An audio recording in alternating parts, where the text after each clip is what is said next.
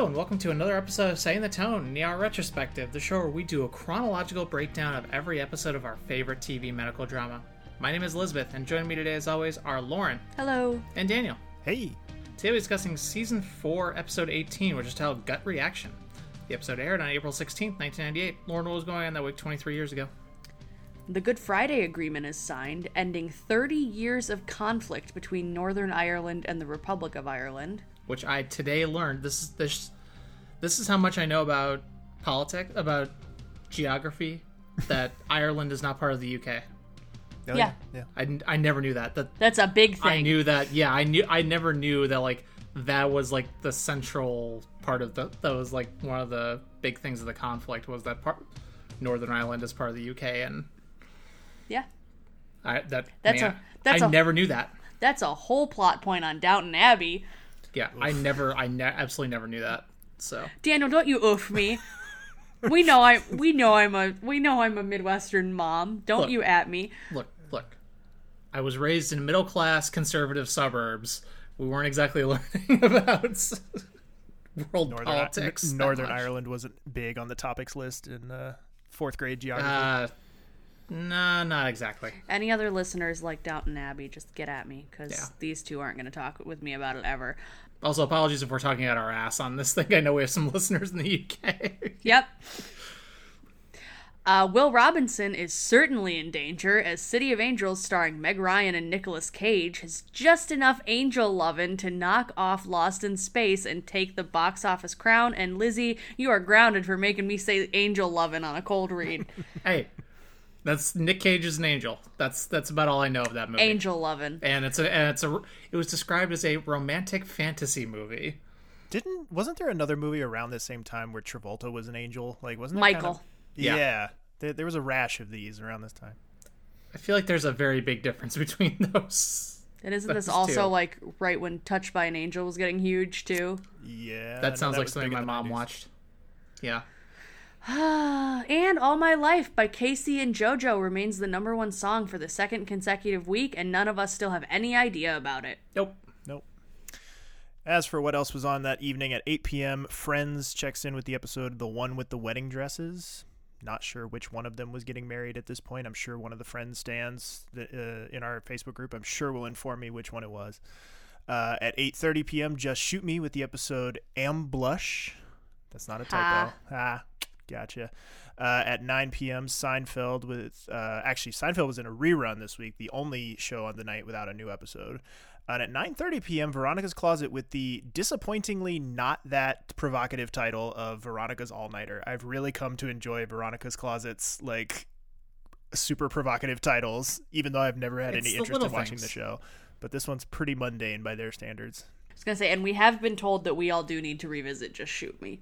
That was a comment on this week's on the one that just went up this week. Yeah, I, and I do want to revisit that. I don't know if I have like an entire series rewatch in me, but I, I think I could go and like pick and like cherry pick out a few episodes and watch, just recreate the after school experience. What if? Hear me out. Oh, this is a live idea vibing on on on air right now. Those always go great. What if we did? Well, I'll watch an episode for Patreon. Maybe I will. I- I think we can will- do a I will half-hour give that- sitcom. I will give that a soft maybe. That's I'm, where I'm, I'm gonna say this. that. I forgot to bring the optimism notebook that you guys told me to start bringing because I have Oh, so many true, great yeah. ideas that I say on mic and then we never do them. so I need to remember a mic, uh, um, a notebook next time, so we go. can write down all these things we think we might do someday, not anytime soon. There you go. Uh, this week's episode had 30.3 million viewers tuning in, down just a couple hundred thousand from last week. This week we have a new director checking in, and I think our first director who is also an Instagram follower of ours, uh, Hey, Bob- Babu Subramaniam, who is doing his first out of three episodes through 2003. Uh, and he was also an assistant director for 95 episodes between 94 and 09. So he was a lifer as an assistant director. He was Damn. all 15 seasons. Uh, be sure to tag him in this in the post for this episode. I will definitely make sure to do that. He is, uh, like I said, one of the few. We have a we have a few uh, behind the scenes folks who follow us, and I know he's definitely one that he's a name you don't forget because once you learn how to say his name, you don't forget. Um, this week's episode is written by Neil Baer, doing his 12th out of 18 episodes. Previous one of his from this season we talked about was Freak Show. And our previously on this week is brought to us by Professor River Song, and we open the episode proper with Carol yelling, "What?" For those who don't watch Doctor Who, who brought us our previously on? Alex Kingston. Thank you. I'm Sorry. I'm just glad that you all noted that there was any previously on because the file that I watched there was no previously on and it was at about 1.25 speed. So I watched this episode on like Alvin and the Chipmunks setting. Like everybody was moving just a little bit faster and their voices were just a little bit more high pitched. It was a very strange way to experience this episode, I'll tell you that much. Daniel, do you need access to my Hulu account? No, I had Hulu. It's just with Hulu, I just like it's the, there's commercials, and a lot of times I'm editing, and then I'll finish editing, and I'm like, well, I need to start doing notes for this week, so I'll just I have all the episodes downloaded on my computer, so I just pull them up, and 99% of the 331 are in perfect condition, perfectly watchable, totally fine. I think I have two files that are corrupted, so we'll I'll have to figure something out when we get to those. They're like way down the line, and then there was this random one that just for whatever reason got hard coded at 1.25. I tried to put it into iMovie and like slow it down. I tried everything I could do. It was just it was hard coded. So I, sh- I probably should have gone and just watched it on Hulu and just suffered through the commercials, but I didn't want to do that. And it seemed like a fun way to watch an episode, like 1.25 speed.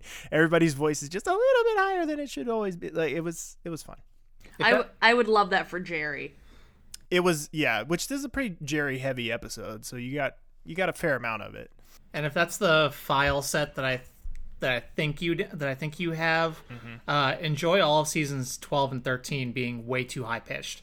Um, Oh, no. But our episode this week is I would say our episode uh, this week is opened with um, Carol yelling for Yosh. She and Jerry needed some help bringing some clinic supplies to be stored in the lounge for now because Gamma came through with more donations. Hooray! Yay! Uh, and then we learned that Mark has volunteered to do this year's ER banquet celebrating the staff. And um, Jerry was going to help out, but they had to make alternate arrangements because the caterer couldn't meet their budget. So this whole episode is Jerry trying his best. Jerry and Jerry's mom trying his best, trying their best. I didn't want to spoil that part, but yes, just it's it's a family affair trying to get Mark's banquet where Mark didn't do any of the work. So this is kind of karma for him not doing any of it. Um, and then we we find out that Doug went to the dean about creating the emergency peds attending position, and Kerry is shocked that he took the initiative, and she's talking to Mark about it, and Mark says, "Don't worry, it won't happen." And I just want to point out, when have we ever heard about County General having a dean?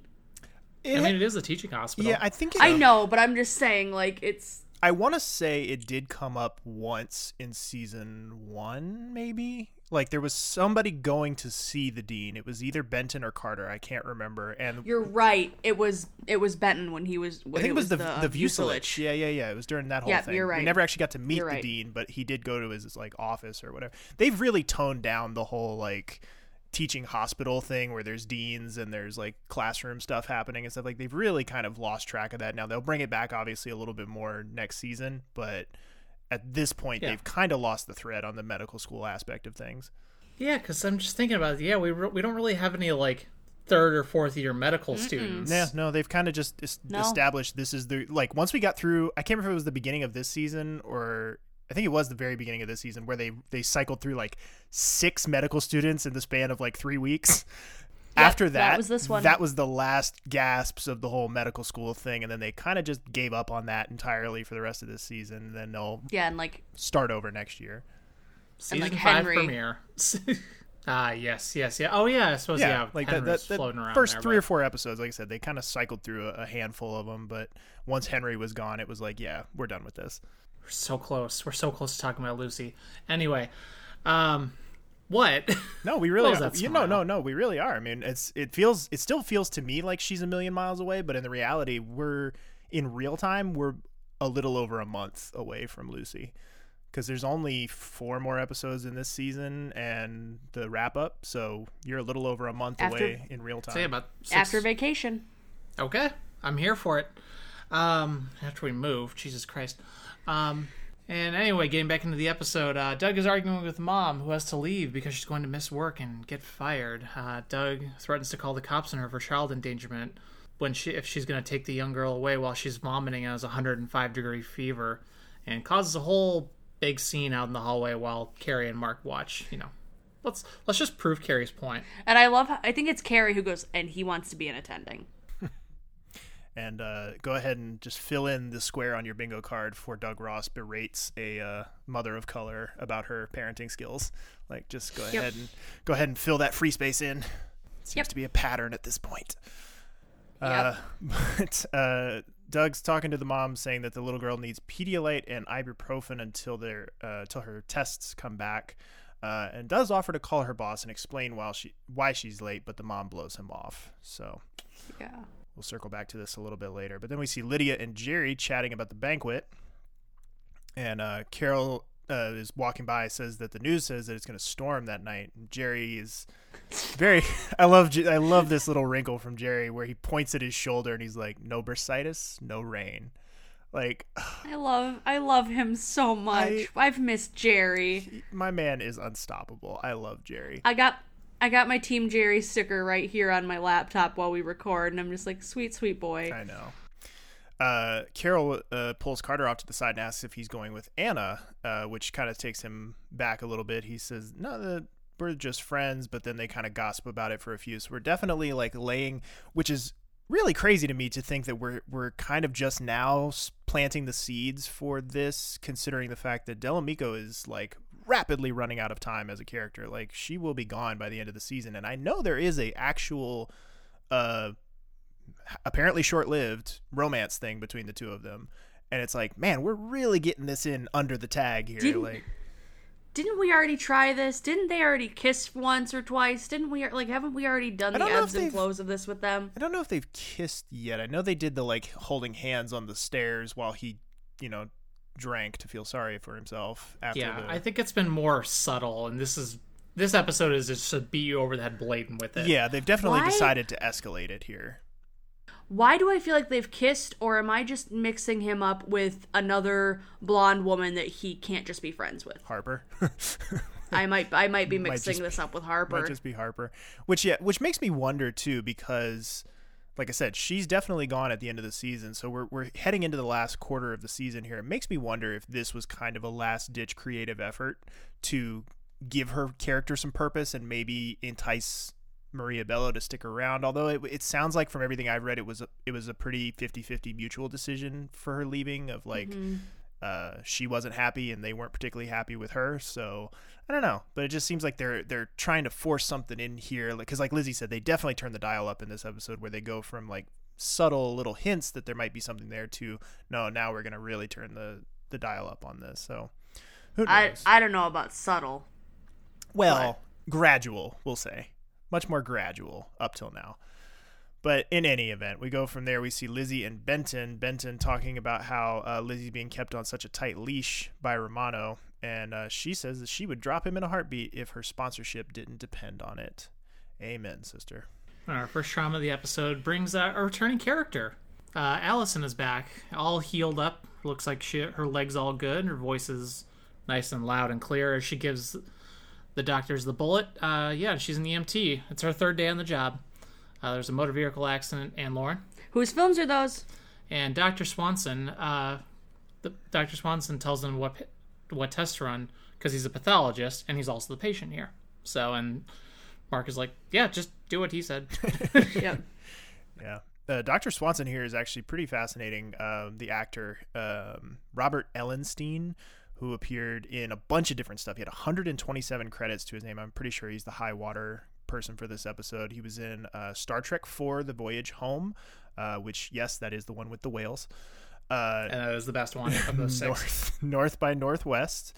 Uh, and the TV series, The Wild Wild West, not the ill advised Will Smith remake movie, which is yet to come, or was that 97? I'm I think that was already like it was it was over the summer. I think, okay. Or maybe or No, was it 'cause or it- is it ninety nine? I don't know. I think it's 99 because it's after Men in Black, and Men in Black is 97. I'm, Okay, well, I'm that's- I'm breaking the Yeah. phone rule because I need to Google. I this definitely, Now. Sorry. I definitely know that, that Men in Black is 97. Nine- 99. 99. 99, okay. So still and to come. I'll have you know, as a child slash uh, teenager, I loved that movie. I have not revisited it in probably a decade, and I'm horrified too. Oh, I have yeah, I have not revisited it probably in 20 years and all I've heard from people who have revisited it for various podcasts and things like that is that it is hella racist. So, Yeah. like Ooh, oh no, Will- I yeah, I've never seen it all the way through, so I definitely I'm thinking about some of the jokes that they make and stuff and how they have y- yeah, mhm. Yep. Yeah. Yep, I can see it. so I just wish we had more Kevin Kline these days. Yeah. Yeah, me too. I do like Kevin Kline, but uh, I, as I recalled, uh, we watched it a lot when I was a kid because it was one of the movies that we got for free with our DVD player. Like it was that era of movie. Like it was, it was. It, you can buy a two hundred dollar DVD player and get the Wild Wild West for free. Uh, You but know what movie came with came with my brother's first one? Uh, Austin Powers, The Spy Who Shagged Me. well, all right, better. At least it wasn't Goldmember, I guess. Uh, True. but uh, Mr. Ellenstein here, uh, he did pass away unfortunately in 2010. Um, but then we go back to Carter and Anna discussing the banquet, and she's not going because she thinks that they're hokey and ridiculous. And Carter's like, "Oh, but they can they can be a little bit of fun. You know, you get to hang out with everybody and relax and dance and whatever." And she agrees to go with him. Then we learn Jerry didn't pay the deposit for the band, and so the um, booking like team is canceling that. Mark is on the phone trying to get someone, anyone, booked. And as he's doing this, the flowers couldn't get delivered to the location, the Shangri Lounge, so they need to be delivered and held at the ER. I also want to note here that this is where Mark confirms booking for a band called The Machine. No Florence, just the machine. Just Yeah. the just the Machine. We find. Well, out. we know they have a, a tight budget. You know, they can't afford Florence and the machine. They can only afford the machine. True. All right, we go back over to the trauma room. Uh, Corday and Benton are reviewing Dr. Swanson's films. There's whose films are those? Dr. Swanson's. Swannies. yes, he's going to need a gastrectomy, and Morgenstern shows up uh, because he knows him. And it called, yeah, Morgenstern refers him to him as Swanee, and he took uh, histology, which I don't know what that is. Uh, probably will never need to know what that is. From uh, Dr. Swanson. And Corday says they can't operate laparoscopically because it's too complicated, but Morgenstern pushes back. Says, oh, yeah, no, no, no, we can totally make it happen. It's fine, it's fine, it's fine. Of note, this is uh, Morgenstern's first operation since his heart attack. Sure, it's fine. I'm sure it'll be totally fine. Yeah. Totally fine. This is great. Totally, totally not a problem at all. And I'm talking completely out of my ass here, but I think histology is like slides and stuff, like how to create, how to read, how to like that sort of. Because he he mentioned something to Morgenstern about his uh one of his like transverse cuts or something. The brain slides. Yeah, Yeah. like I'm pretty sure that's what it is, but I could be. Com- The study of microscopic structures of tissues. Look at that. Two Makes you sense for a pathologist to teach. There you go. Uh, before we go from there, we see Mark and Jerry talking about the uh, very important distinction of the smorgasbord. Ver- It's not a buffet, you heathens. It's a smorgasbord. very important distinct- distinction. Uh, but it does turn out that Jerry's mom will be doing all of the cooking. So Jerry's mom, who will actually become an on-screen character much later on, like we, this is technically. Yep. Well, no, I guess th- this isn't the first um, mention of Jerry's mom. We the first mention of Jerry's mom was when the kangaroo escaped. Yep. Yeah, I would say we've The heard salad her. bowl. Yeah, we've heard her in the background, but we didn't didn't actually get to see her. But I adding to the list of things that I want to do that I wish I had my notebook for. We need to order Polish food again soon. Okay. Speaking of smorgasbords. there you go. Uh, and then quickly we see Romano coming down to check on a bowel obstruction. And while he's down there, we learn that Anna has matched on the bone marrow registry for an out of state patient, unfortunately not with Scotty. But Mark offers to give her the time to recover. Like completely, they all just pressure her into this real fast. They're like, "Yeah, you matched um out of state patient. We could do it today. You'll have the time off. It'll be fine." And Romano eavesdrops and says, "Oh yeah, and I can do the procedure right after my other surgery today." And like they all just kind of jump on her with it, and Anna's just like, "Yeah, yeah, okay, okay. sure, sounds sounds great." And she just sounds petrified about the whole thing, like real uncertain. This is not how you go about uh, scheduling donations for things. Nope. But at the same time, something like that's going to be pretty time sensitive. Yeah, and that's what that's what Mark says too. Is like, well, we can't really wait. We got to kind of do it. Um, and then we go over to Carol and Doug snacking on an orange at the admit desk as they're sitting and talking and discussing if he can be an attending. And she's like, I don't know, because you're kind of stubborn, opinionated, and insouciant. And Clooney's like, the fuck's insouciant? Not his exact words, but that's the gist of it. And we have an excellent Clooney chuckle here. And she's just like, look it up. Speaking of excellent things for Lauren, uh, we're going to go into our first audio where Scott uh, Scotty is laying in bed singing along to everyone's least favorite at this point because it's been played to death. the least favorite because you've heard it on every single you've heard it at every single graduation. You hear it at every single like funeral where the person is youngish. Oh boy. And you hear it fucking everywhere. Yeah, you hear it in every yeah, at prom on TV shows all the time. It's a good song, but it's done to fucking death. Good riddance, time So- parentheses time of your life by Green Day. Lizzie, what's more done to death? Good riddance or 21 guns? oh, and Ooh, ooh, I'm gonna say I'm gonna. in my opinion, yeah, that's, that's- 21 that's- Guns. Also a future episode title. I think, I think, I think the the former, Good Riddance, no. Well, because it's been around for it was around for like But- what like a decade longer. But it's a better song. see that there you go, That's, Lauren. that's also true. Same same with Wake Me Up When September Ends. That's right in the middle of the two. If we're talking about overplayed Green Day singles, there like it is right there. The three genders. No, if we're talking, if, if we're here truly it goes. talking, if Jesus. we're gonna truly, get, I'm truly sorry guys, if we're gonna get into Green Day discourse, this is gonna be like three hours because I could have done an entire college Uh, thesis on no, this band. if we're Go for truly it. talking done to death, Green Day singles, Hit me. Boulevard of Broken Dreams is one of Nope. their is one of their worst songs. No, And- come on. I I don't stand Boulevard, but if I'm gonna put it up there against 21 Guns and Wake Me Up When September Ends and Time of Your Life, those three hit my top most played more than anything else. Twen- Yeah, but see, for my money, good- 21 Guns is the worst song that got popular that Green Day ever did that was popular, in my opinion. Tw- Yeah. 21 Guns. Like, it's fine. Sucks. No, it actively fine, sucks, but- in my opinion. even even a Green Day mega fan like me was ready for it to be off the radio by the time that had all of its airplay. And I'm kind of glad they've had a break from getting big singles plays. Like I'm hoping their next album they can go back to it, but it's been kind of nice having a bit of a break for them to, you know, kind of revisit some stuff. to be fair, we also don't listen to the radio really. But I also but Lizzie, my intricate and obsessive knowledge of Green Day through all aspects of their career means I still know which singles are getting too much radio play. Do you doubt this about me?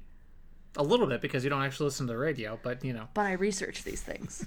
It's Green Day. I have to know. Anyway, he's singing along to that song when Jeannie comes in to join him as you check on him. Uh, Green Day, please don't serve us with a DMCA notice. It's in your mind.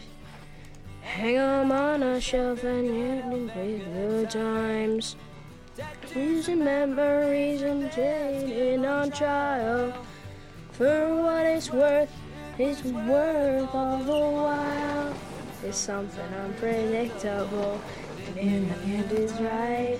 I hope you have the time of your life.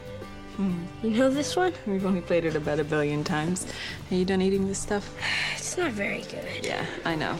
How about I order us uh, pizza? If you want. Maybe some Rocky Road for dessert? What is this? The pain getting worse?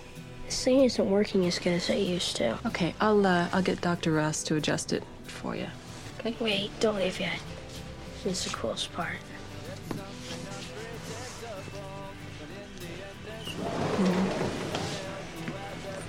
Doctor Bad News. How you feeling, son? Well, me and Jeannie were gonna share a pizza.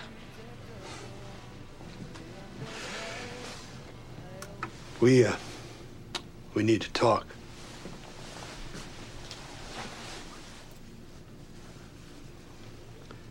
Your bone marrow failed to match the last two potential donors. And saw me lose some. Hey, we'll uh, we'll come up with Plan B. Okay, your dad and I have discussed some new therapies. There is something called a phase one chemotherapy trial, but it's highly experimental. At least it's still a possibility, right? Yes. Couldn't be any worse than the nuke juice they've already given me. there could be some severe side effects. And the chemo could. Maybe croak. We don't have to make a decision right this minute. What do you think, Jeannie?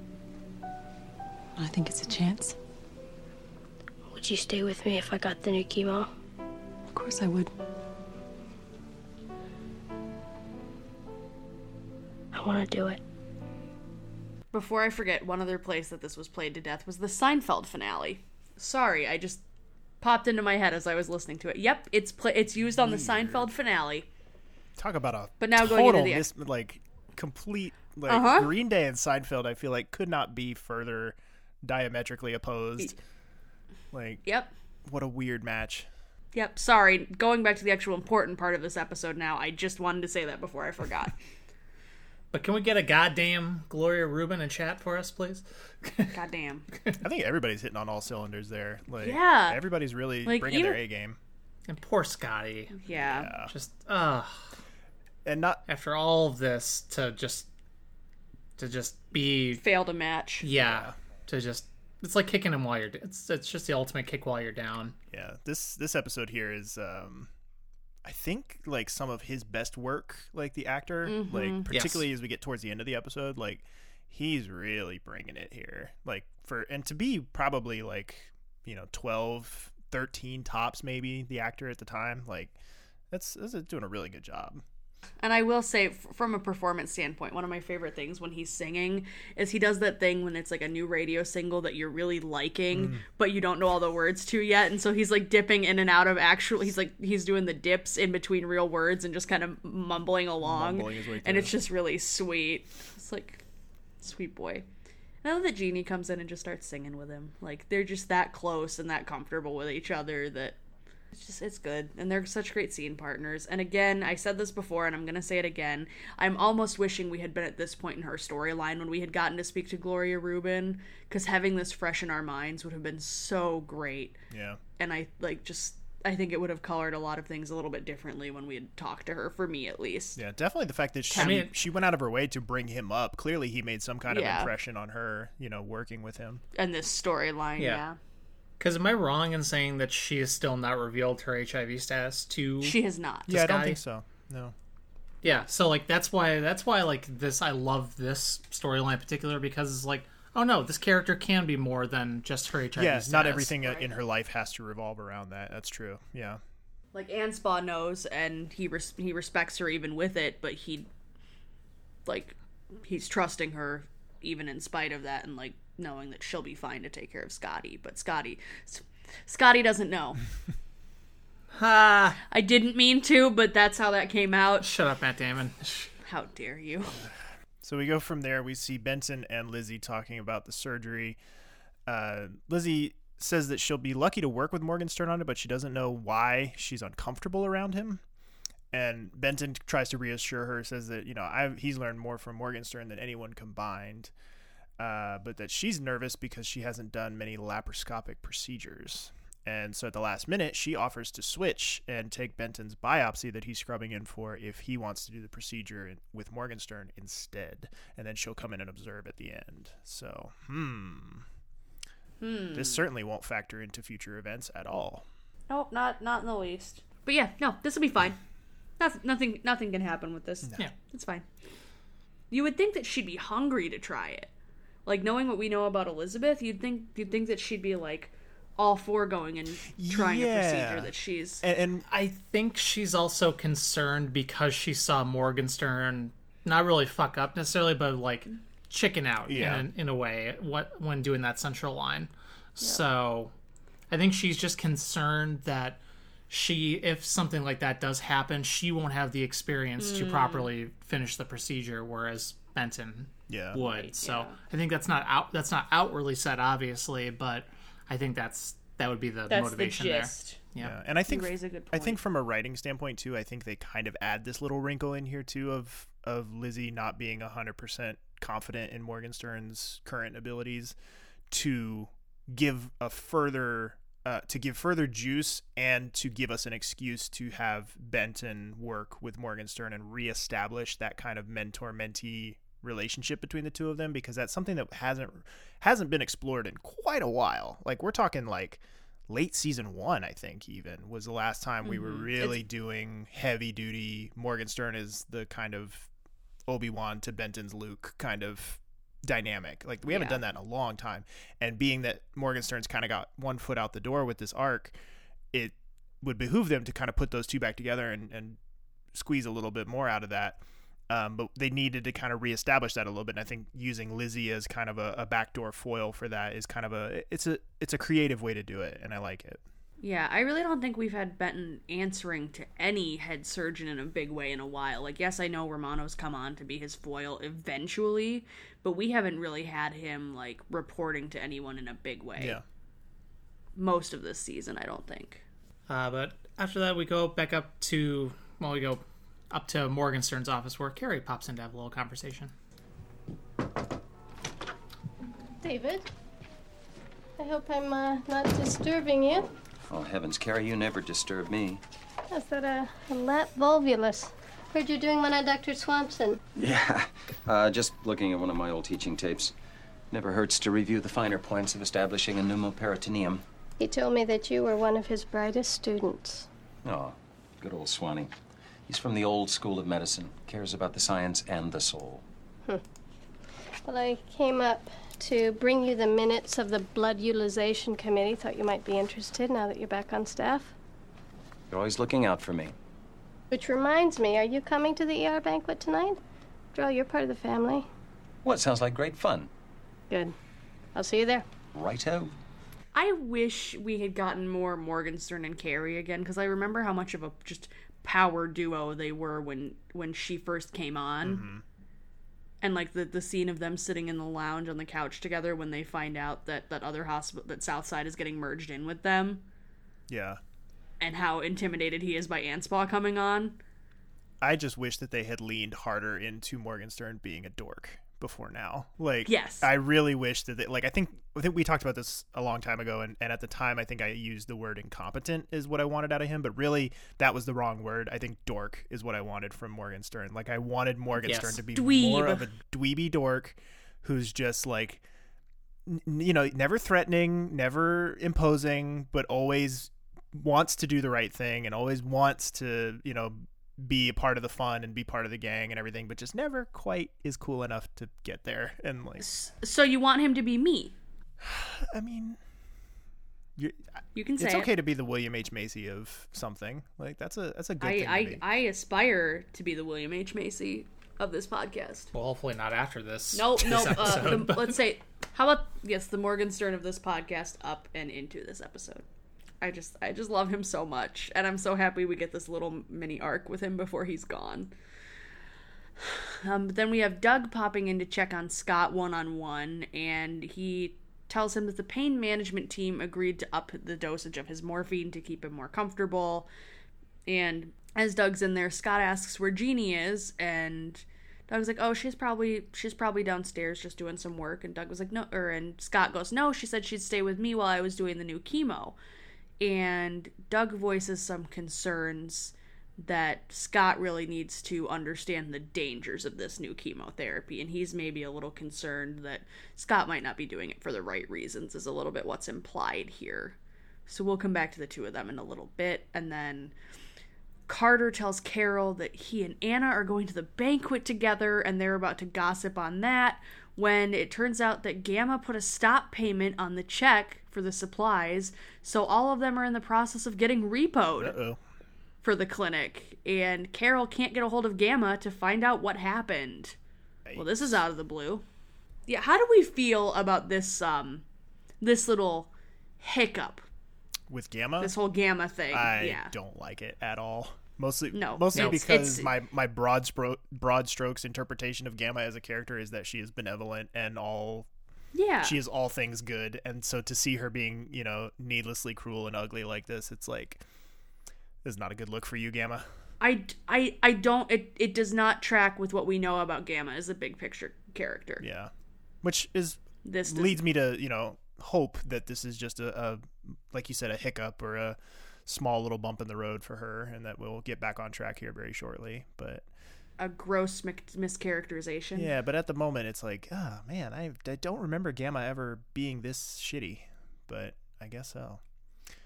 Uh, but we go from there. We see uh, Benton and Shirley getting ready for the surgery, and Mor- Morgenstern making his grand return to the OR. Super happy to see everybody uh, back. We actually get a little. This is one of the things that uh, Dinah Lenney talked about in her interview, where this was one of the little nuggets that she fought really hard for because, like, Shirley as a character never gets a ton of shine, never gets a ton of development, never even got a last name.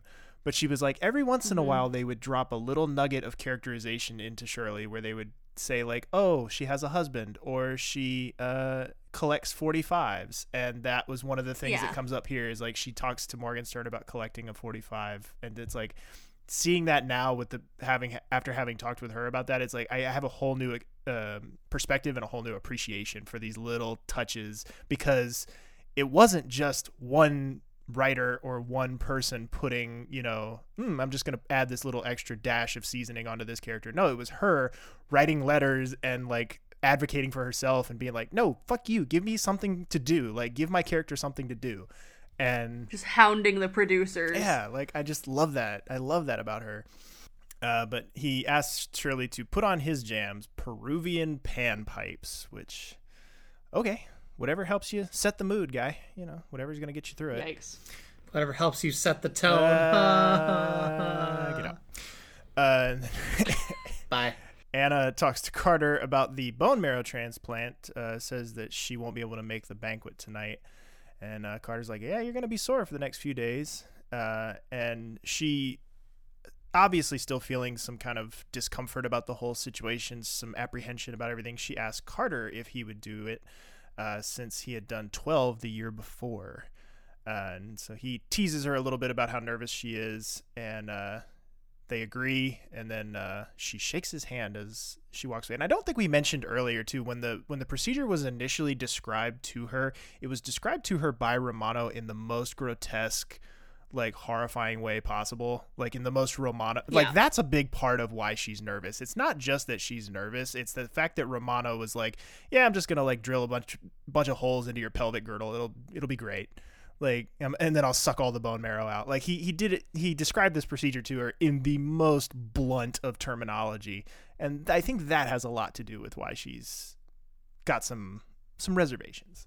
I mean, that sounds like it was just more doctor, doctor. Like, no, straight up, just this is exactly what's going to happen. Yeah, but it was just I don't know. But I, Yeah, I she- think it's I think it's more surgeon to doctor, and that. Romano wants to be like, I'm gonna drill holes into your pelvic girdle. And in the grand scheme of surgeries and or invasive medical procedures that you could have, you know, she doesn't even have to be put under. She just gets an epidural. I wonder wh- I wonder why that site became like the favored site for bone marrow um, harvesting. Maybe because there's a lot of it. yeah, the, the bones tend to be denser in that area. Like it's very hard to break your pelvis, and if you do, it's bad news. But like, um, I don't know. I, I have always I, like maybe it's from watching medical shows or, or something, but like I've just always had this kind of overarching perception that bone marrow transplants and like and bone marrow harvesting like this was one of the more quote unquote common but also like painfully like painful common procedures like excruciatingly painful was the the way I had always heard it described. I don't know if that's something that's changed over time or That's how I always visualize the biopsies, Hmm. but not necessarily the extraction for um for donation. Yeah, I don't know, but it's one of those things that like that's just how it's always been portrayed. Like it's always been portrayed as this like scary thing that like which probably I would think was detrimental to these donation drive efforts. Like I would think that probably did a number on their like outreach ability when you've got Yeah. tons of media depicting this as this horrible awful procedure that hurts so bad and takes, you know, weeks to recover from when in reality it probably isn't that bad, but like and it could save a life. It's kind of fucked up. Oh, and I con- continuity from last week. It is Be the Match is the organization that handles yes, nationwide and actually bone marrow the uh, I can't remember if it was last week or a week before, but the listener I was talking about who had posted from several months ago, she actually left us a comment about it this week. So we will get to that when we get to the Yep. listener Cool. responses. yeah, but it is Be the Match. Yep. Uh, and then we go on to Kerry asks Mark how the banquet is coming and if things are looking good for the night, and she starts teasing him for choosing the Shangri Lodge as a location over the University Club, and like, how could you not pick the University Club? Blah blah blah. Mark was like, oh, I thought we'd go for something a little more casual and a little more, you know, like fun and lighthearted this year. No, Mark, you just didn't get a good deposit in on the University Club. We all know what happened. Um, and then Romano comes down and gives Mark some orders on how to treat a patient regarding fluids. And Mark says, No, you guys always fluid overload your patients. Like, we're not going to do this. This is unnecessary. Like, no. And just kind of confronts Romano on it and is like, Romano's like, No, you're going to do what I say because it's my patient and I need her ready for surgery. Mark claps back with a no.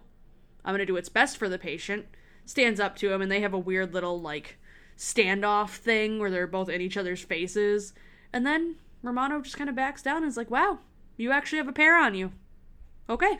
Battle of the Bald. It's just, yeah, it's, yes, Battle of the Bald. It's just very much a little testosterone fest, waving their weenies around for a minute. Well, they can't wave their hair at each other. So, No.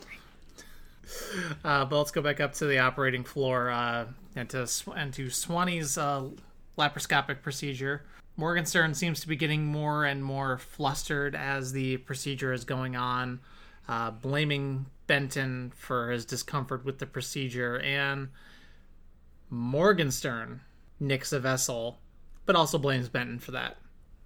And uh, which is obviously very bad because they can't see what the fuck they're doing within a, la- in a laparoscopic procedure because there's too much blood all over, and suction is not going fast enough, and they're not able to clear the field so they can actually see what they need to tie off. So Ben wants to open the guy up, and Morgenstern's is like, "No, it'll be fine. It'll be fine. We'll keep going."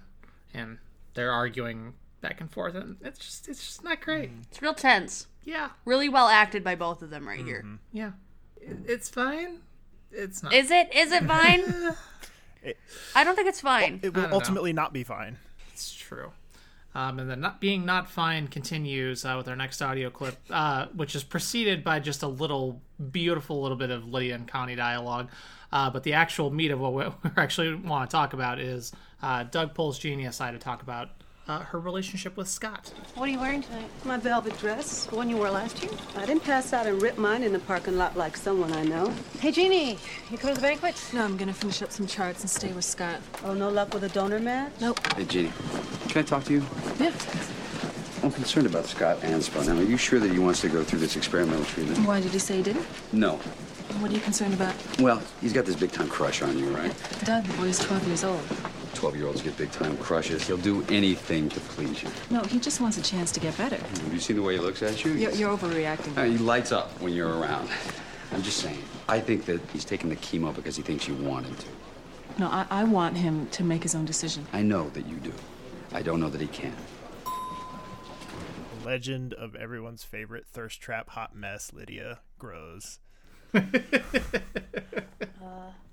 I'm still I love I adore Ellen Crawford and she was such a great interviewee, but I'm so glad she didn't happen to find one of our episodes where we call her a thirst trap and I had to and I'm just so glad I dodged that bullet that I did not have to don't know. explain to Ellen I- Crawford what a thirst trap I is. think she would have owned it. Like if you've listened to that interview, like we we asked her about we Yeah. asked her about some of those little Lydia Feisty. Lydia moments where Lydia is not even the focus of the scene, but she's in the background, like raising an eyebrow or looking towards the camera and stuff like that. So she clearly had some level of awareness of her her character's and- persona. I I'm not saying that. I'm saying I just don't want to actually have to literally describe the term thirst trap to Ellen Crawford. That's more what I'm glad I That's did. fair. Glad I That- dodged. that's fair. But yes, I do I do love this moment of nurse sass between the two of them. Yeah.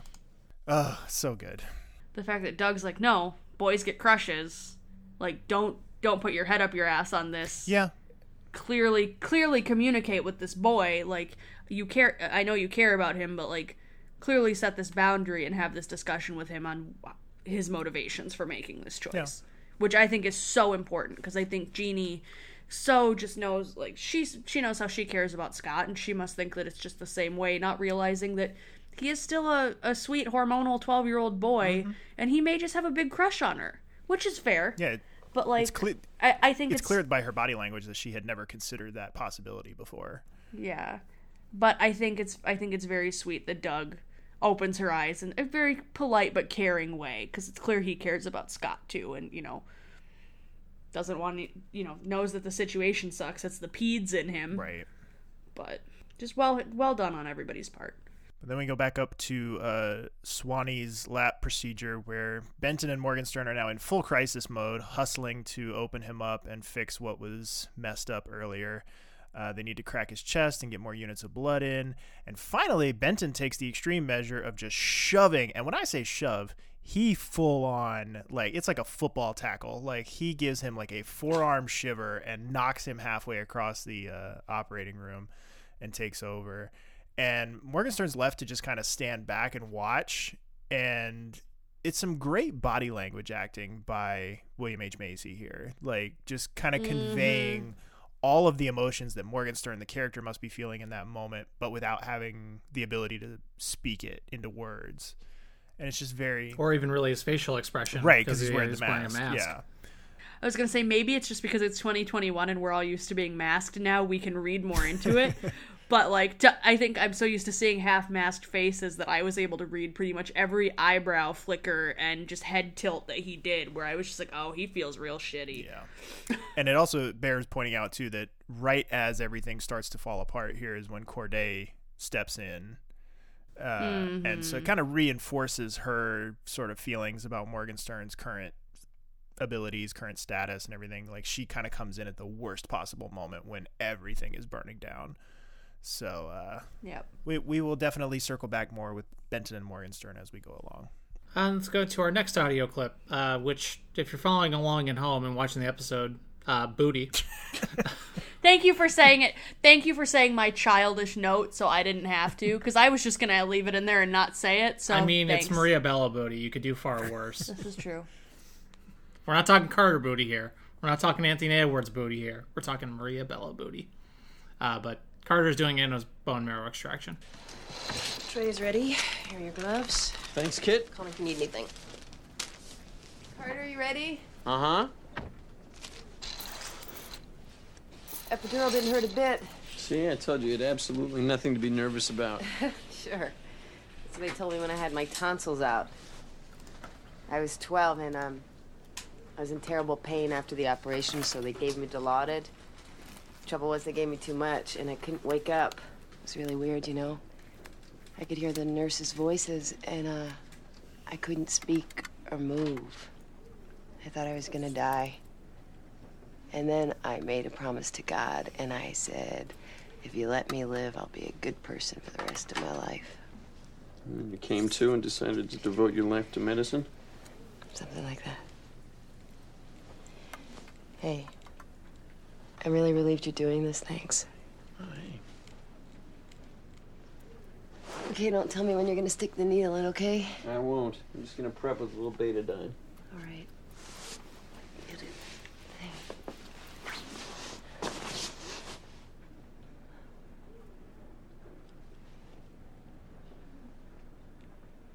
Your uh, drape fell off a little bit. Oops. Booty. Ay, ay, ay. And Nurse Kit. Yeah, so uh, yes. Uh, m- this is a long overdue mea culpa on my part. Somebody that I should have made note of a long time ago. Uh, at the very beginning of the clip, there, the nurse who's talking to Carter as he walks into the room, Nurse Kit, played by actress Bellina Logan. Uh, she first appeared in Fear of Flying way back at the very beginning of season three, before even uh, Susan had left. So she's been around for a while. You know, she's obviously she's definitely I think in that Shirley tier of character where like you see her face a lot, but she doesn't really get much screen time, doesn't really get much to do. Um, we saw her quite a bit with um, Benton's uh, storyline when Reese was born. Um, but she's just one of those characters who, like I said, she kind of floats around in the periphery, but she is there almost the entire time after she starts appearing. She starts appearing in early season three and then appears all the way 27 total appearances all the way through 2008. So I'm about a season overdue in actually noting her and and giving her credit, but uh, didn't want to didn't want to let that go any longer than I have since she is going to be with us almost the entire time. So Nurse Kit. So is this her second appearance then? Oh no, this is probably I didn't even look to see how many appear. It, it has been probably five or six. How many appeared. we yeah, missed? It has she oh, has shit, appeared okay. in quite a few, and I've just been ignoring it or forgetting to mention it. And so when I saw like this was the first time somebody had actually said her name that I could recall. And so when he said her name, I was like, "Oh shit, I haven't mentioned her once. like I haven't actually like acknowledged her as a character once. I should probably make up for that. So this is me making up for that. So she's been with us for like over a season, but we're just now getting around to talking about her. But But yeah, can we also talk a little bit more about just how great Carter is? Just with the physical acting, just like, oh god, what do I do? Right. Like just deer in the headlights, like, oh god, that's a butt. it's kind of the perfect um which is really you know it's particularly in the forefront of my mind um because exodus is the episode that came out today a little behind the curtain exodus is the episode that actually came out today and the conversation i've been having with multiple different people on social media today has been all about the evolution of baby carter and how exodus is his grand you know reopening as John Carter MD. And this here almost feels like the perfect marriage between the two of you get the boyish like Mm-hmm. kind of innocence but also like "Mm, gonna I don't know what to do thing of baby Carter with also the kind of very soothing, reassuring, tender, good patient advocate stuff of John Carter MD. So it's kind of a cool little Yeah. like meeting of the minds here between the two sides of John Carter the character. Like the the best of both worlds are kind of colliding in this one scene. Uh, from there, we have Benton goes down to the morgue to check on Swanee's body and wants to see the cause of death. And it turns out he can't personally examine it until after the autopsy is complete. But our favorite pathologist says she can't. She can let him sit in on the autopsy tomorrow. Is pathologist the right term? Mm-hmm. Okay. Um, and then Morgenstern, we rather we learn Morgenstern has talked to Anspaugh about the whole situation and downplayed everything that happened because Anspaugh comes down and is like, "Oh yeah, it- Morgenstern already talked to me." Blah blah blah, whatever, and it's clear Morgenstern lied about what happened, and he asks Benton to run the M and M on the surgery along with the surgical tape to see what really happened, so it can be a good teaching case. Hmm. Hmm. Hmm. Hmm. I was like, one more time. We need one more. Hmm. That's what I thought. Also, speaking of hmm, Mark asked Chuny for help with the flowers at the desk because she, but she calls them tacky. I think those flowers look lovely. You like the the the plastic stethoscopes? I mean, those are a little tacky, That's but like what the she- actual like arrange, but the actual like arrangements are nice. No, she's making fun of the stethoscopes. That's fair. Yeah, the little toy stethoscopes in the little in the little plastic doctor's boxes or doctor bags. Uh, and Carter thinks that the stop check from Gamma wasn't her being mad at Carol, but Gamma being mad about something else. Uh, where I'm assuming Chase. Yep. And the whole situation of that, sort of using Carol to get back at, which also doesn't seem very out of character for So- Gamma. Very ungamma. Especially especially with the huge heart to heart that Carol and Gamma had when she first applied for the funding. Yeah. So, but Carter says he'll talk to her after he gets out of work. Oh boy. And then we see Jeannie and Scott talking. Says uh, this is where we get a little bit more in. Like Doug might have been onto something here because we get a little bit of insight into Scott's point Yeah. of view here. He says he hasn't had his friends come by to visit in a while because they're quote just kids, and he'd rather hang out with her. this is awkward Yikes. for everyone. Uh, then we go from there. We see Carol uh, is going to be taking out a loan to keep the clinic open until she can get grant money or more Carter Foundation funds. So she's taking out a loan against the mortgage on her house. Bigger yikes.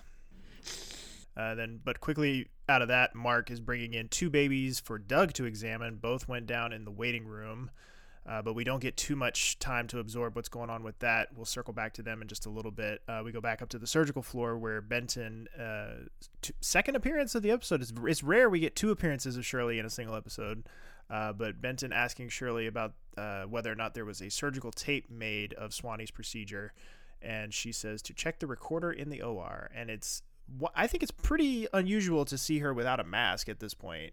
Like this is still, Yeah. you know, very like I think when we talked to her about this, I think she said the f- whole first season she was on the show, she never got to show her face entirely once. I think I think this is the first time. It might be. It might be the first time we've seen her entire face, which is crazy to think about because she's been there since season one. I think she, when we talked to her, I think it was we figured out between the three of us that she had missed season two, but it wasn't out of any like Mhm. conscious decision. It was just sort of like it just never came up. So like it wasn't wasn't like she wasn't Right. available or they didn't want her there. It just kind of never came up. But other than that, she appears in every season of the show, and it's crazy that we've made it to season four before we've potentially seen her face entirely for the first time. Pretty weird. Um, then Mark and Doug are hustling to get these two babies stable. One isn't breathing, and Mark needs to intubate this tiny, tiny baby. And Yosh takes the stable baby out of the trauma room so they all have more room to work on the one that's still struggling. The other girl is cyanotic, and Doug helps with some really smooth maneuvers to get her intubated, like some peds tricks that mo- that maybe Mark or other attendings wouldn't necessarily think to try. So, just very, very good teamwork by the two of them. Doug proving his worth. Yep. Um, let's go up to our next audio. Back up to the surgical floor. Morgenstern finds Peter and confronts him about the whole Swanee situation. Peter, I've been looking for you. You're one of the finest residents I've ever worked with. And what happened today has no bearing on those feelings whatsoever. I plan to support you in any way I possibly can. Support me? When it comes time for M&M, I'm prepared to review this case strictly on medical facts. Of course. I believe Dr. Swanson died from ruptured varices. That's not what happened. What do you think happened? Well, he...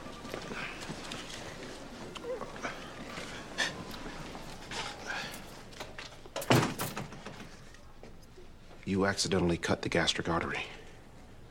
I've been a surgeon for 20 years. I've never accidentally cut anything. Well, then how did he bleed out? You avulsed the left gastric with your clamp. No, I didn't. The, the tape of the procedure will show that. What tape? Well, I was hoping you made one. Sorry. Let's not let this escalate, Peter. As chief of surgery, I could make this an issue of your insubordination. I don't want to do that. Look, I would have never taken over if I didn't believe You that. did there- more than take over, Peter. You pushed me away from the operating table. That's grounds for dismissal. Look, if a man's life wasn't at stake, A man's life was at stake, and that life was lost. I'd appreciate it if your preparation for M&M focused on the medicine and not hypotheticals and accusations. I think Dr. Swanson deserves at least that measure of dignity. So now we know that Morgenstern is not even above cover uh, the the old adage of cover your ass. Strong arming somebody into covering your ass seems like the best possible course of action. Exactly. Nothing can go wrong when you when you do that. That will not damage anyone's credibility. That will not harm anyone's career. That will never backfire gloriously into your face. I don't know. Actually, I don't know what ends up happening with this. I I don't remember this particular storyline, but Does this come across a little bit gaslighty to anybody oh, else? Oh, yeah. Yep. I mean, that's Oh, yeah. essentially it. oh, I don't, I don't know that that term was particularly well known at this point in time, but that's exactly what No. he's doing. So, and I want to point out on a like total like nerd geek technical like sound design note because I'm I'm trying to be better about noticing things like this now. Um, so all the like hustle and bustle of the ER and the the hospital, the the phones ringing and the like things like that, all the all the stuff that we just take for granted as just the background noise stuff. I'm I'm Mhm. 99% sure that all that stuff gets added in in post because I'm you hear a lot of the same sounds over and over again. So I'm pretty sure they're just they're they're they're just loops Piped in. and so I'm pretty sure those get added in Yeah. in post. The expert way with which they fade that out as he shuts the door to have that private conversation is such an underrated little like touch of realism that gets added to this. Like it's such a little like thing that like you just take completely for granted because you're so deeply immersed in this world that like somebody had to like go through the file and like somebody had to go through the probably probably much more painstakingly than even I do now at just adding in these clips episode to episode for our show. Probably back in 1998 that was a much more painstaking process and they actually went through the to the trouble of like fading out that background noise as they closed the door in that ostensibly very fake room that probably doesn't have a ceiling on it. Like that it's just the whole thing just from a nerd perspective just makes me like just makes me happy that they went through that much trouble to try to keep the illusion going. Very good point. Definitely something I'm going to try and pay more attention to for the next 11 seasons. So then we go to Carter confronting Gram- Gamma, not Grandma, Gamma about the funding issue. And Gamma says it's time Carol look for other funding sources, and he accuses her of doing this because of Chase's situation. And Gamma says, None of you wants the family involved in your lives. And it's just essentially accuses him of just being a trust fund baby and just a lot of other stuff kind of like that, very passive aggressively. And he tells her to keep her money if she thinks so lowly of him and bails. So is this? So is he is is is he essentially saying like I'm done being a trust fund baby? yeah, oh Like, yeah, that's he- definitely what he's This- saying. Yeah. Yeah. This isn't permanent. Spoiler alert. This isn't permanent, but it will lead to uh, some interesting, some good, some nice uh, Noah Wyle uh, comedy moments as he learns how the pores work. Okay, I was gonna ask, like, is this is this kind of the start of the storyline justification for how he ends up doing what he's doing at the beginning of season five when he's the like RA or whatever? Yep. Okay. Yep. I, I couldn't remember. Oh yeah. Yeah. Yeah. Okay. That's right. It's so funny to me. And like, remember- it doesn't feel like we're this close to the end of season four, but we really are. We're really hurtling Yeah. towards the end of season four here. Yeah. And friendly reminder, he's not currently being paid. Right. Yeah, and hasn't been for several months. Yeah, hasn't been for his entire intern year so far. So, see how that shakes out in the episodes to come. Uh, Kerry invites Morgenstern to the banquet with her. He says no and just bails. Yeah, you know he's he's had a day. Uh, she tells Mark that she wants uh, the, to fight the peds attending position recommendation from the dean. Dean seems like yeah, Dean seems all about this life. Um, but Doug is in uh, playing with the little girl from earlier in the episode and tells Mark that he's very serious about the attending position. So I- can I can I s- can I just can I just say a little bit? Kind of fuck Kerry. Oh, this is this is I think easily probably like if you're if you are if you're anti Kerry, this is the type of shit you would like harp on. Yeah. Like, because it really does Yeah. just scream personal vindication uh, vindication like she's she's doing this just because Yeah. sh- fuck Doug. If it were anybody else, like if it were Del Amico that wanted to create a, a PEDS attending position, I think Kerry would probably be all on board for it. But it's just because yeah, it's Doug. but yeah, but but instead, yeah, she's like, oh yeah, I'm not denying he's a great pediatrician. He's just not a great leader. Yeah. And, and Like, there's plenty of valid dude. crit- plenty of valid criticisms that you could levy at Doug Ross the character. But I think he's shown enough times, you know, time and again now that you know, we, we- we've got 4 years worth of history to draw from with him. Like when the chips are down, like the dude will do the right thing and the dude will step up. And it's not exactly like she makes it out like he's the only guy who's ever had personal problems. Like, haven't we just spent the last six months watch Mark completely destroy and self-immolate? And she's like never, she's Yeah. never once been like, "Well, you're kind of a loose cannon too." Like, what? Let's start asking questions about you. Like, it's just because she doesn't like Doug on a personal level, is and that's it's definitely this is one of those times where it's like it's really hard to argue with the anti-Kerry camp here. Like, it's really hard to argue with them on this particular issue. So yeah, in this particular moment, in this particular episode, late in season four, fuck Kerry. we will move beyond that. Yeah, we will. that's, this is that's not a permanent uh, permanent assessment. But for now, fuck Kerry aside, uh, we go to Romano talking to Benton about needing to get his ducks in a row because he overrode Morgenstern in the surgery. So they're definitely playing up here the you, regardless of what actually happened.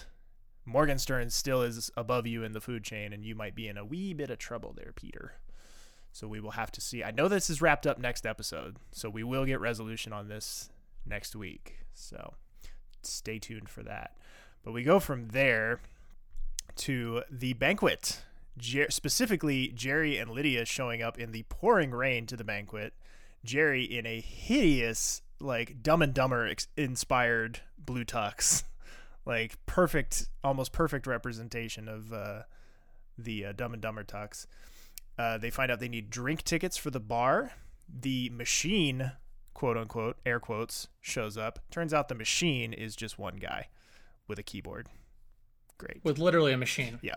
Yeah. One guy with a keyboard. Uh, and and uh like um cymbal Yeah. and a tambourine. yeah, total one man band. Uh, but we get to see everybody in kind of their their best. I don't want to say Sunday best, but like their best uh, their best looks showing up for their fancy party here. Uh, Carol tells Carter that Gamma messengered another check to the ER that afternoon. So whatever Carter said apparently got through, because Gamma's the the money train is flowing through the Hathaway clinic once again. I do love that Car- that Carol calls him over and is like, "By the moose." Oh yeah, the, we really like it, it.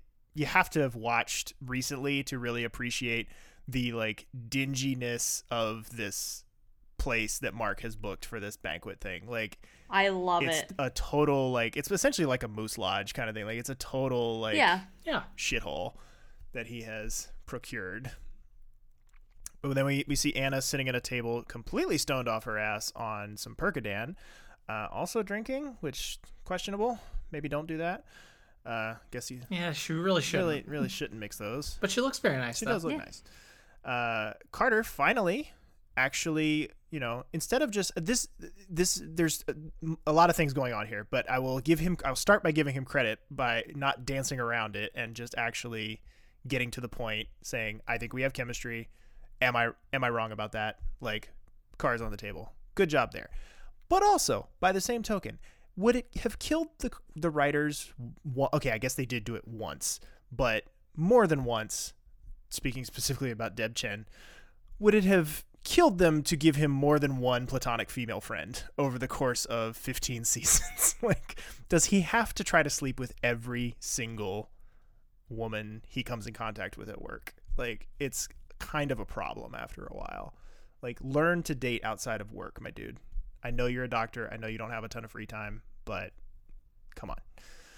Uh, but this is uh, where she brings up yet again her uh, ex, again air quotes X in Philly, which will ultimately be her demise as a character. Like this is this is what ultimately ends up being the way that they get her out of the show. So where I I, I still find it strange that like we haven't fully started the Carter Del Amico thing yet, and yet we're already laying the groundwork for her to leave. It's very weird for me that like this feels like a very compressed timeline that we're in here. But Carter gets a little bit passive aggressive with her about the past drug problems that she mentioned with her ex. Uh, and but when she's like, "Yeah, well, you know, like what are you to do? Like when you love somebody, you love somebody." And to his credit, he does not push it further. Uh, and is seemingly for the moment happy with just being friends. We'll see if that lasts. I'm also just like thinking off the top of my head. I can think of four main characters that four female main characters that Carter sleeps with. Mm-hmm. It's pretty over the next few It's seasons. pretty much everybody but Carol. Like it's well, okay, I guess Corday too. Well, okay. yeah, I was gonna say, I was gonna say some spoilers here, but Lucy, um, Susan, Abby, Susan, and Kem. and Kim. Yep. And then there's a few other. There's there's uh the is she a social worker or therapist or something? She's mixed in there as well. This is more towards. th- She's not a, a main character. Oh. the blonde girl. Oh, Another blonde. I'm right. Yeah. shocked. It's it's not like my man has a type or anything, but yeah. yeah. So he Carter's Carter's a little bit of a messy bitch. Okay. Like he's Carter's a little bit of a messy bitch. Uh, J- I think Gentee's ears just rang as we walked over her grave. Oh my god. if Gen if Genty wasn't paying attention before now, she is she is now. Like she's fully and she's invested. We have signed her up for the next eleven seasons. Yeah. Can we please make that a poll with this episode? Is Carter, a messy, bitch? The only options are yes and yes. Are yes and hell yes. What happens next, Lauren? Uh, the smorgasbord has arrived. Yay. Which is great because everybody's really hungry and they're really sick of having to find drink tickets. Careful what you wish for, though. Uh, but then we switch over to Jeannie is running down the hall. We find out Scott has arrested, and as they're trying to kind of revive him and get him stable, one of the doctors says, "You know, why don't they just let these poor kids go?" As Jeannie is in there, just horrified, and they manage to get him back and stable and put the oxygen mask over his face, and Jeannie is just overwhelmed. And I want to point out from the why the fuck did they bother department. uh, the cancer specialist in this scene here, the one that works on Scott and brings him back, we have seen this guy before playing a cancer specialist way back in season two, episode 17 match game. Like, it is it continues to astound me the level of like granular detail they will go into to bring back these like not even tertiary characters just kind of like one-off background doctors.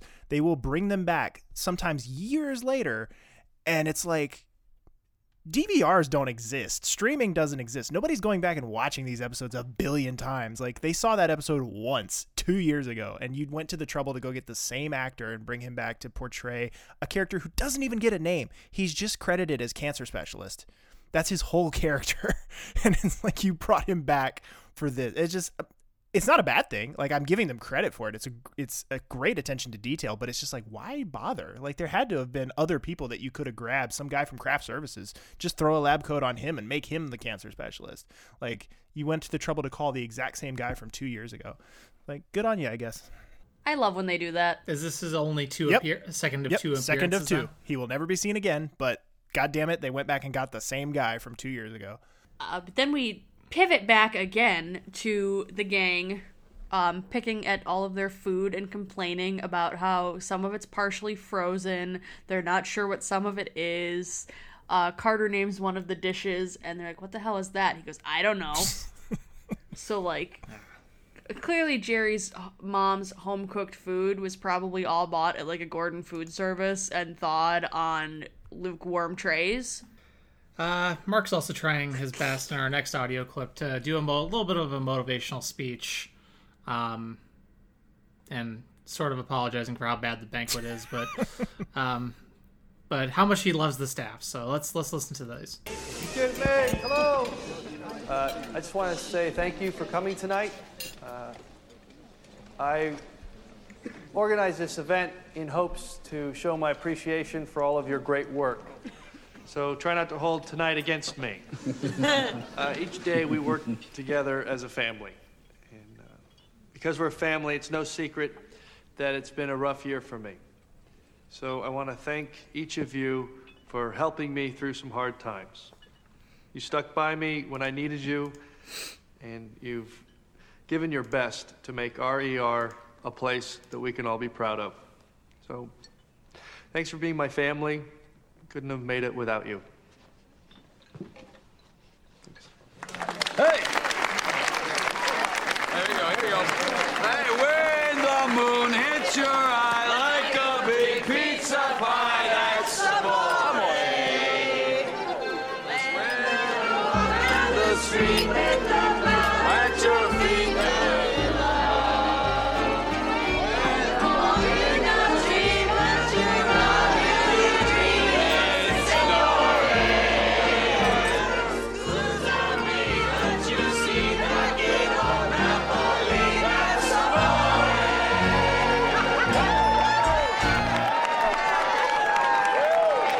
That's why that song was stuck in my head this morning. I could not figure out why I was singing that. Cool. I hate this show. Uh, that's a sweet moment though. It is. It, it's just, it's peak Clooney. I know. It's not even peak Doug, it's peak Clooney right there. And it's peak everyone just having fun at, on film on filming day. This almost feels to me like it's something that they would have done as like a season finale Oh yeah, well it has it, it with, has the, with the cast ensemble stuff. it has very very much echoes of Carol's wedding from season 1. Yes. Like That's it's it. it's That's very why it much the that same way to energy. Yep. It is. Both worse food and and a moose lodge. Better better company though, because everybody's not miserable for Carol. It's true. They're miserable about the smorgasbord. And Anna's high as balls, so And she's Anna's just, high there. She's just happy to be there. She's just there to have a good time. Yeah. I can't believe she's up and moving. Oh my god. Nope. Like you're supposed to be on bed rest, my Nope. dude. But hey, good on Mark for apologizing. Yeah. Recognizing that he's a shithead and bringing it back from uh, back from the brink. Fathers and Sons. Was that when he had the come to Jesus moment with yeah. Doug? Yeah. Which Yeah. I mean, this is episode Yeah. 18, so we managed to stretch that out over another 11 episodes. On top of the already interminable length, it felt like. I mean, he's been granted he's been a lot better of late. Don't get me wrong; he's night and day compared to what he was, um, at the beginning of the season. But you consider that basically the the Mark's trauma storyline runs from I think episode 21 of season 3 and it this is the end of it here. So it runs from episode 21 of season 3 to episode 18 of season 4. Like that's a long ass storyline. Yeah, for sure. And like, I'm so glad he's finally done. Now we just need to get rid of the goatee. sorry, sorry. One guys. thing at a time. Now let's go into our in the next into the next scene, and uh, which is our last audio of the episode. Uh, Benton is talking with Corday about the whole Swanee situation. I had the Babcock on the lesser curvature of the stomach. I wasn't pulling hard. There's no way I could have been near the left gastric. Is there any way you could have caught the artery? No, Morgenstern was dissecting the esophagus. My clamp was on the stomach the entire time. And it's your word against his. So, um, how much did you see on the monitor? I got there just before you performed the thoracotomy. In time to see me push him. Yeah. Look, I'm willing to express my concern about his competency. Oh, no, no, no, no. Last thing I want you to do is jeopardize your career over this. I don't know. Maybe my clamp did slip. You don't believe that. You just told me you had the clamp on the stomach the entire time. I, I'm sure I did. Peter, if you're sure that's what happened,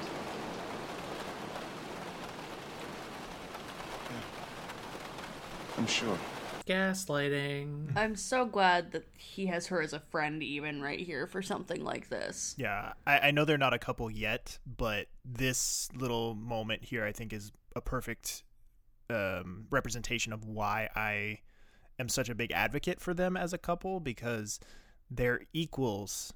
They are perfectly matched professionally, and a big part of again going back to I feel like we're going to keep relitigating this over and over again until it happens but like I think a big contrast with Mark and and um, Lizzie versus Benton and Lizzie is that Lizzie gets lost in the Mark relationship and that some of the agency of Elizabeth Corday the character gets lost as a consequence of that relationship. And I don't think that really happens with Benton mostly probably because it didn't go on as long.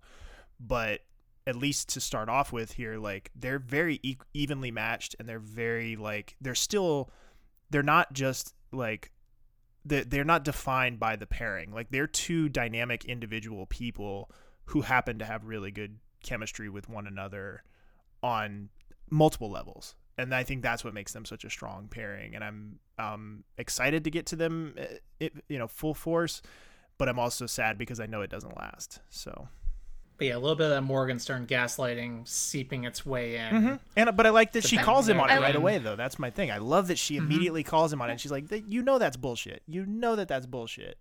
And Y'all, y'all do the same for me professionally, and I appreciate it a lot. you need somebody. I mean, it's it's such a like tropey thing to hear when you talk about relationships, but like you need somebody who's going to call you on your crap.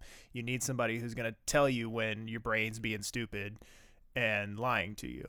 So Lauren and I just immediately looked over each other. It's like that's That's it's a- us. it's That's a us, very yeah. real phenomenon. This is why the collab chat exists.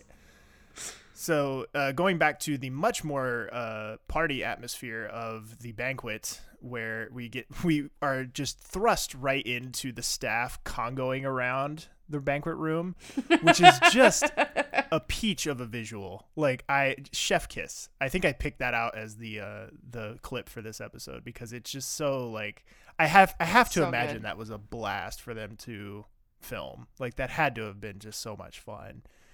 Um, and then we get to see Kerry and Mark dancing a little bit, get a little bit of insight into where they're at. Like I'm, I just like a lot of this. Uh, Daniel, when when they were congoing, did you notice the really distracting extra to their right? There is a there is a woman. Okay. In she's like in a blue blue uh, blazer. Okay. Like sparkly, fancy, whatever, and she's standing there, just doing this, like with a oh, just grin on her face, just like Just trying to. it's, it's and I'm sorry. I'm sorry, uh, listeners, that you don't have the visual of the dumb motion I just did. But if you're rewatching this episode, watch to the right of the conga line. You will not miss her once you see her. Right of the conga line, And blue blazer. She's like, she's literally like, here's the conga line. She's right here. They're they pass like right next to her. You can't miss her. Hmm. She there's nothing blocking her in this scene. I'll definitely have to. Yeah. Keep an eye out for that if I go back and rewatch. When, When when I go to pull the when clip. you're pulling the when I go to clip. pull the clip, yeah, I will definitely keep an eye out for her. Just do like football recap arrows on her for the Do a John. Madden circle. Because I'm, I'm the only one who cares, and it's not that stupid probably. But she was really distracting. Sometimes to me. the sometimes I mean, you are Queen Pedantic I of was the gonna show. say the, Um, the, the sometimes the the real story is in the extras. Sometimes like you got to look out for who's But- trying to make a career out of their one minute of screen time in the background.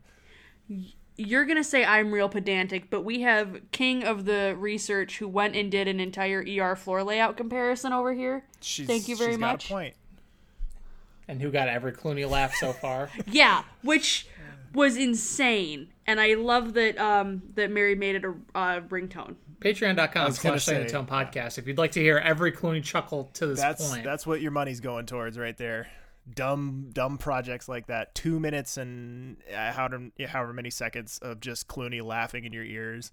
It's chaotic and bizarre, and it might be one of my favorite things I've ever made. It was completely. It was. I love madness. I l- I love the stuff you do, Daniel. You're you're random. I'm gonna do this for an afternoon because I feel like it projects Oh, turned that out to be more than an okay. But I'm using I'm giving him some credit It was for. more than a weekend, less than a week. It was.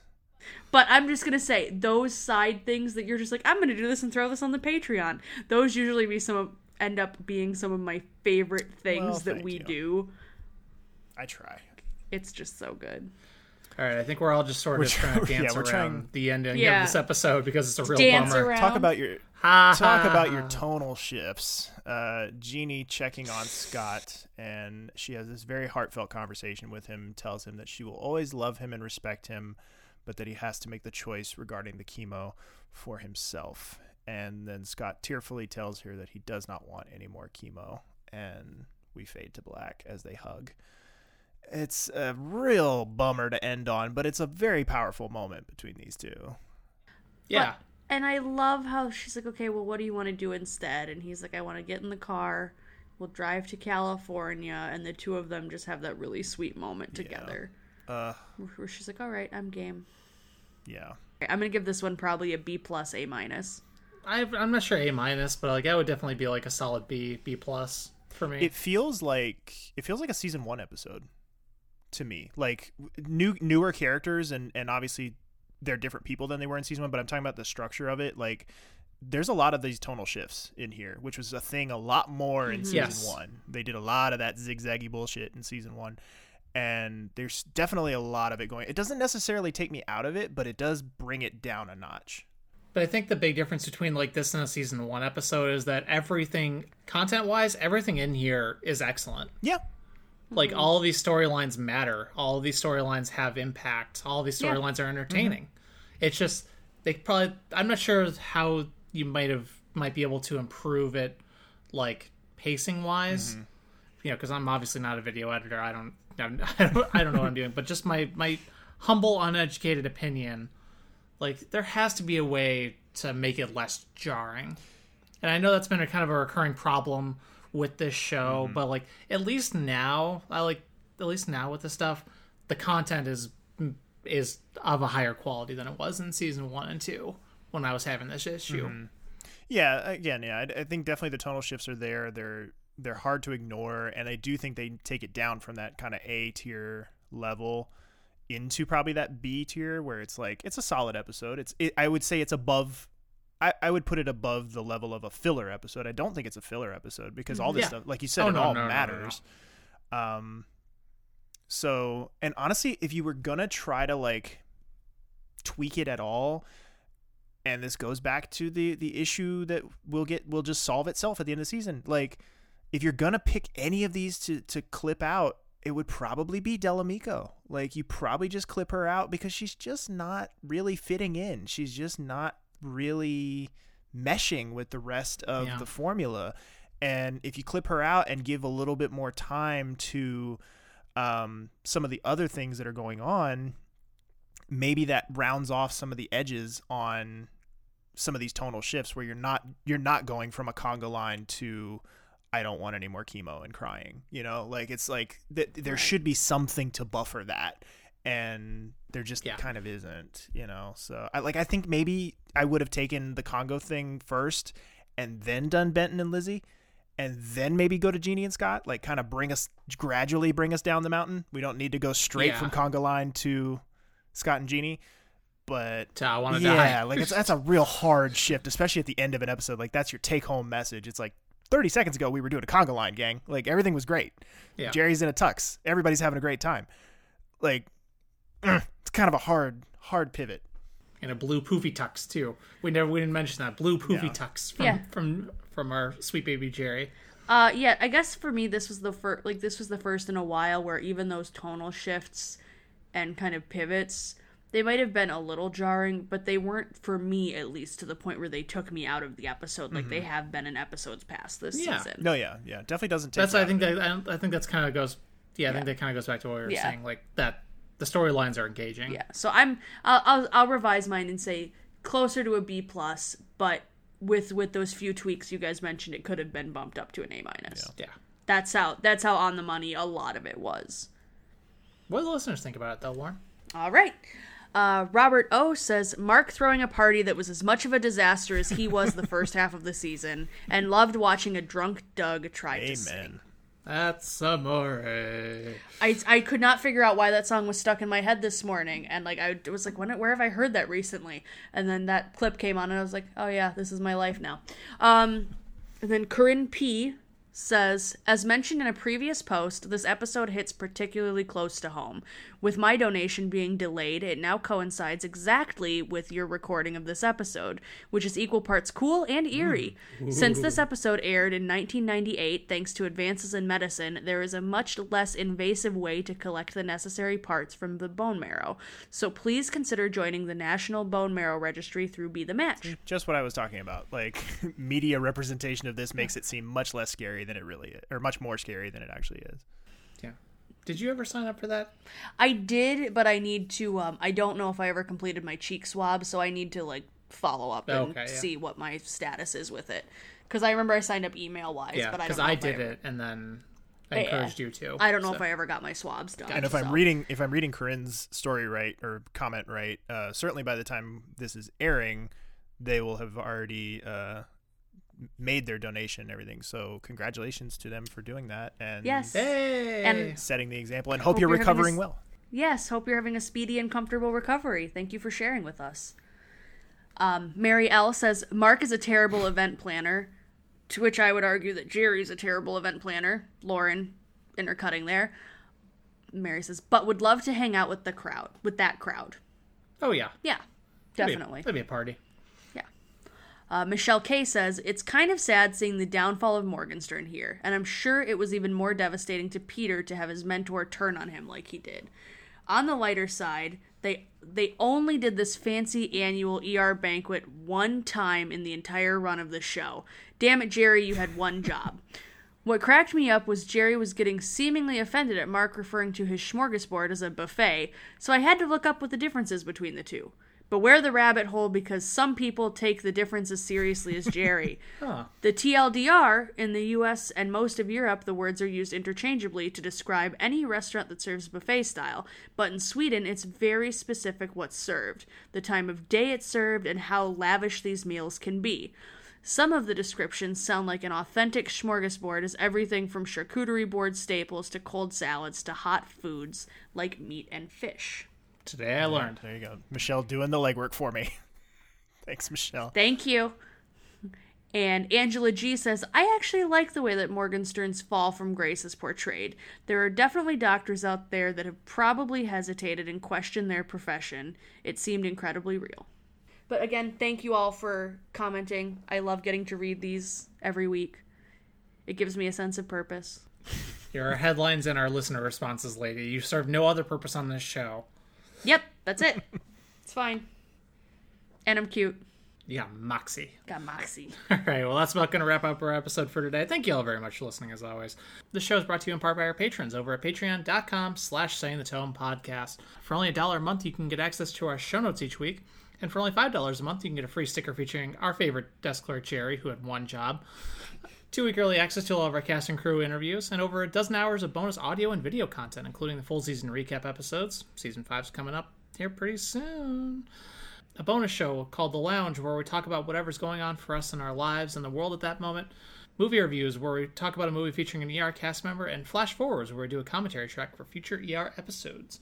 We'd also appreciate it if you would follow us on our social media accounts. We are at Set the Tone ER on Twitter. We are on Facebook at facebook.com slash Tone Podcast.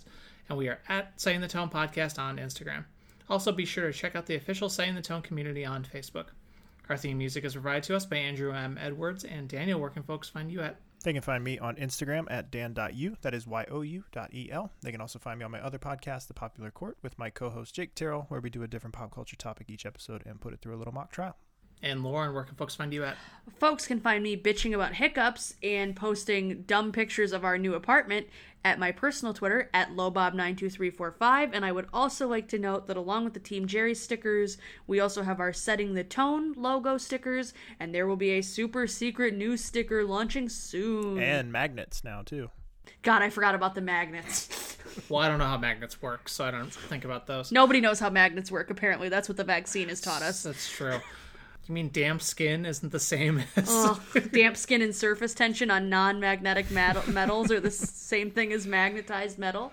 Uh, you can find me hating life at Random Gamer on Twitter. That's JM3R, as well as as well as on the Popular Courts YouTube channel, doing a Let's Play of Mass Effect Legendary Edition.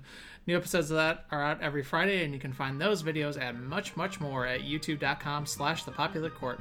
Thanks again, everyone, very much for listening. Please join us again next time. Have a great week.